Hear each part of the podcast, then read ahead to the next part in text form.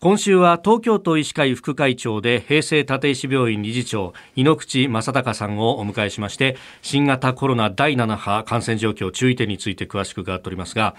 改めて、まあ、今回この第7波は、えー、新型コロナオミクロン株 BA.5 なんてね、えー、名前がよくメディアに出てきますけれどもこれ総じてどういう特徴があると考えられますか、うん、あのオミクロンですからその重症化度合いというのは BA.1 と2と、まあ、あまり変わりがないんですけれども、うん、あの電波性というんですかね、はい、感染性が BA.1、BA.2 に対して高いんですね。だから BA.1、BA.2 に対して置き換わりをしていくわけです。はい、あの電波性が、その感染性が高いことによってですね。えー、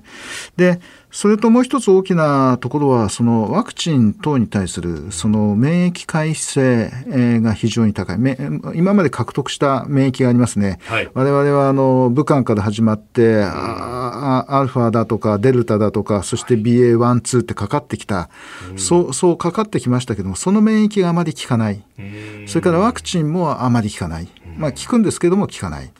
そういうことで、あの、まあ、全く新たなコロナ新型コロナウイルスがやってきたかがごとくのですね、はい、あの感染の広がりは見せてる。これが BA.5 の特徴だと思います。ええ、でこれだけだから、まあ、感染者というか陽性者が出るんだけれども今度、うん、まあ、重症だったり重篤化するっていうところを見るとこうさほど大きくはないそうですね。あの BA.1、2とほぼ同じぐらいで、あの全体都民全体の全年齢層でいうと重症化率が0.04%、うん、それで、まあ、40歳以下だと0.01%ですからね、あのそれほど重症化率は高くない。そういう病気ですね。あの症状なんかもちょっと変わってきてますね。でデルタまでは息苦しいとかその肺炎の症状がしっかりありましたけれども、はい、徐々に今はあのかなり多いのは咽頭痛っていうのが多いですね。喉であのその喉が痛いがゆえに水が飲めない食事ができないといって脱水になられている二次的な症状をされている方が非常に多いという印象を持ちます。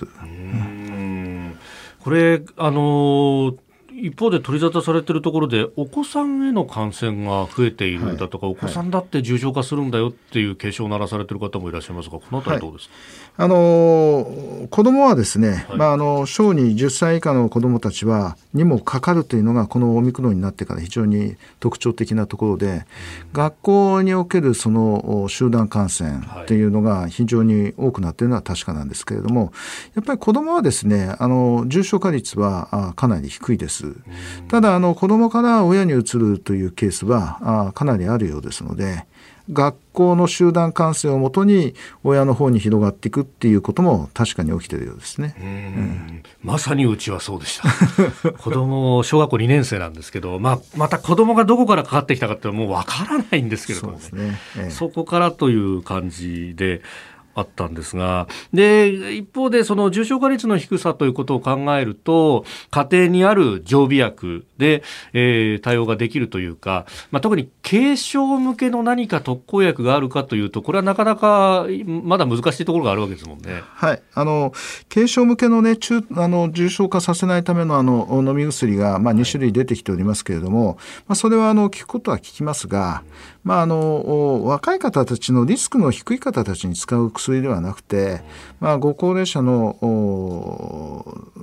にリスクの高い方たちに使う薬ですのでねお子さんたちにはない、うん、そうするとあのどうするかというとやっぱり風邪だとかインフルエンザと同じでね、はい、あの対症療法になりますので。まあ、あの解熱鎮痛薬みたいなものをですねあの家に置いておくと、はい、いいと思いますね。うん。他に備えておくべきものというと何かありますか？えっとですねもし自分がかかったと分かったならばまずはあの自分を自己隔離するというんでしょうかね。他の人と会わないようにするためにそういう生活の